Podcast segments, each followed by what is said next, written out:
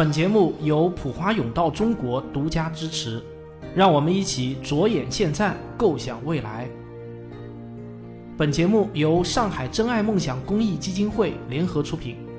为了自信、从容、有尊严的未来。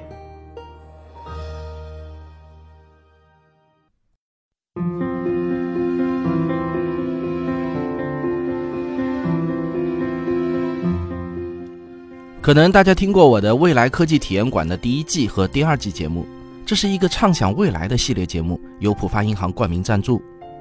在第一季中呢，我主要是用技术飞轮这个中心概念来预测未来二十年科技会给我们的生活带来的变化。到了第二季啊，我畅想了更遥远的未来，我用了另外一个很有意思的概念，叫技术起点，来描述二十年之后的世界有可能会被科技改变成怎样。技术飞轮和技术起点是我们谈论未来的两个基本支撑点。把握了技术飞轮，就会让我们对未来的预测建立在逻辑和实证之上。换句话说呢，就是可以用科学思维来预测科技走向，而不是纯粹的开脑洞。在有了技术起点这个概念后，就可以让我们谈论更遥远的未来。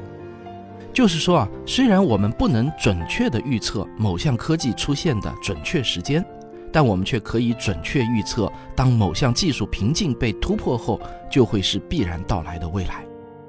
正是因为我的这些畅想未来的节目有着非常准确的预见性，所以呢，有很多听众啊觉得我的节目看似科幻，其实并不那么幻，现实意义非常大。未来科技体验馆的两季节目播出后呢，收获了非常多的好评，不但有很多的科幻作家或者科幻爱好者喜欢我的这个节目。也有各行各业的人觉得这些预测未来的节目啊，给他们带去了一些非常实用的帮助，帮助他们调整了自己的创业方向或者职业方向。前不久呢，著名的上海真爱梦想基金会的老师找到了我，希望我能把这个系列节目继续做下去。他们觉得我的这些谈未来的节目非常好，不但有大量通俗易懂的科学知识，还能实打实的给很多人帮助。所以呢，他们愿意积极向基金会的捐赠人推荐我的这个节目，作为一个公益项目来赞助。真爱梦想基金会是中国最透明、覆盖面最广的素养教育五 A 级公募基金会。他们帮我对接了全世界著名的四大会计师事务所之一的普华永道，作为我新一季节目的赞助人。大家知道，我呢是靠科普创作为生的，因此啊，我非常感谢普华永道和真爱梦想。因为有了你们的赞助，可以让我的创作没有了后顾之忧，让我能尽自己最大的努力创作出好内容。因为换了赞助人，所以新一季谈未来的这个节目啊，就不能再叫未来科技体验馆了。我们共同起了一个新的节目名称，叫做数字未来。听这个名称呢，大家也可以猜得出来，这一季节目的选题将聚焦在信息技术和人工智能上。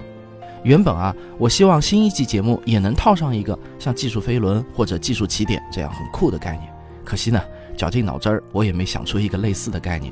不过呢，这并不意味着我降低了对节目质量的要求。相反，没有了酷炫概念的包装，反而要求我更加在意内容本身的质量。新一季数字未来的这个节目啊，将会重新回到对近未来的畅想上。其实啊，越是近未来，反而越是不容易写。因为近在咫尺的未来需要有更加扎实的数据和逻辑推演作为基础，也更容易被检验。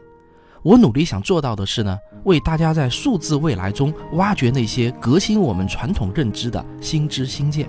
这些新知新见正在或者即将影响我们每一个人的生活。比如，我们每一个人的生活都离不开汽车，那么汽车身上又有什么新知新见呢？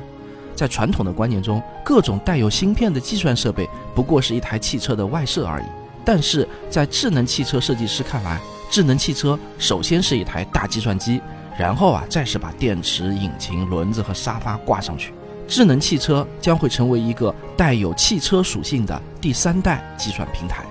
这就是一种新知新建。这种革新观念将会带来全球汽车业的重新洗牌，这也是正在到来的数字未来。那同样的情况也发生在养老医疗交通物流购物社会保障体系等等与人们生活息息相关的领域。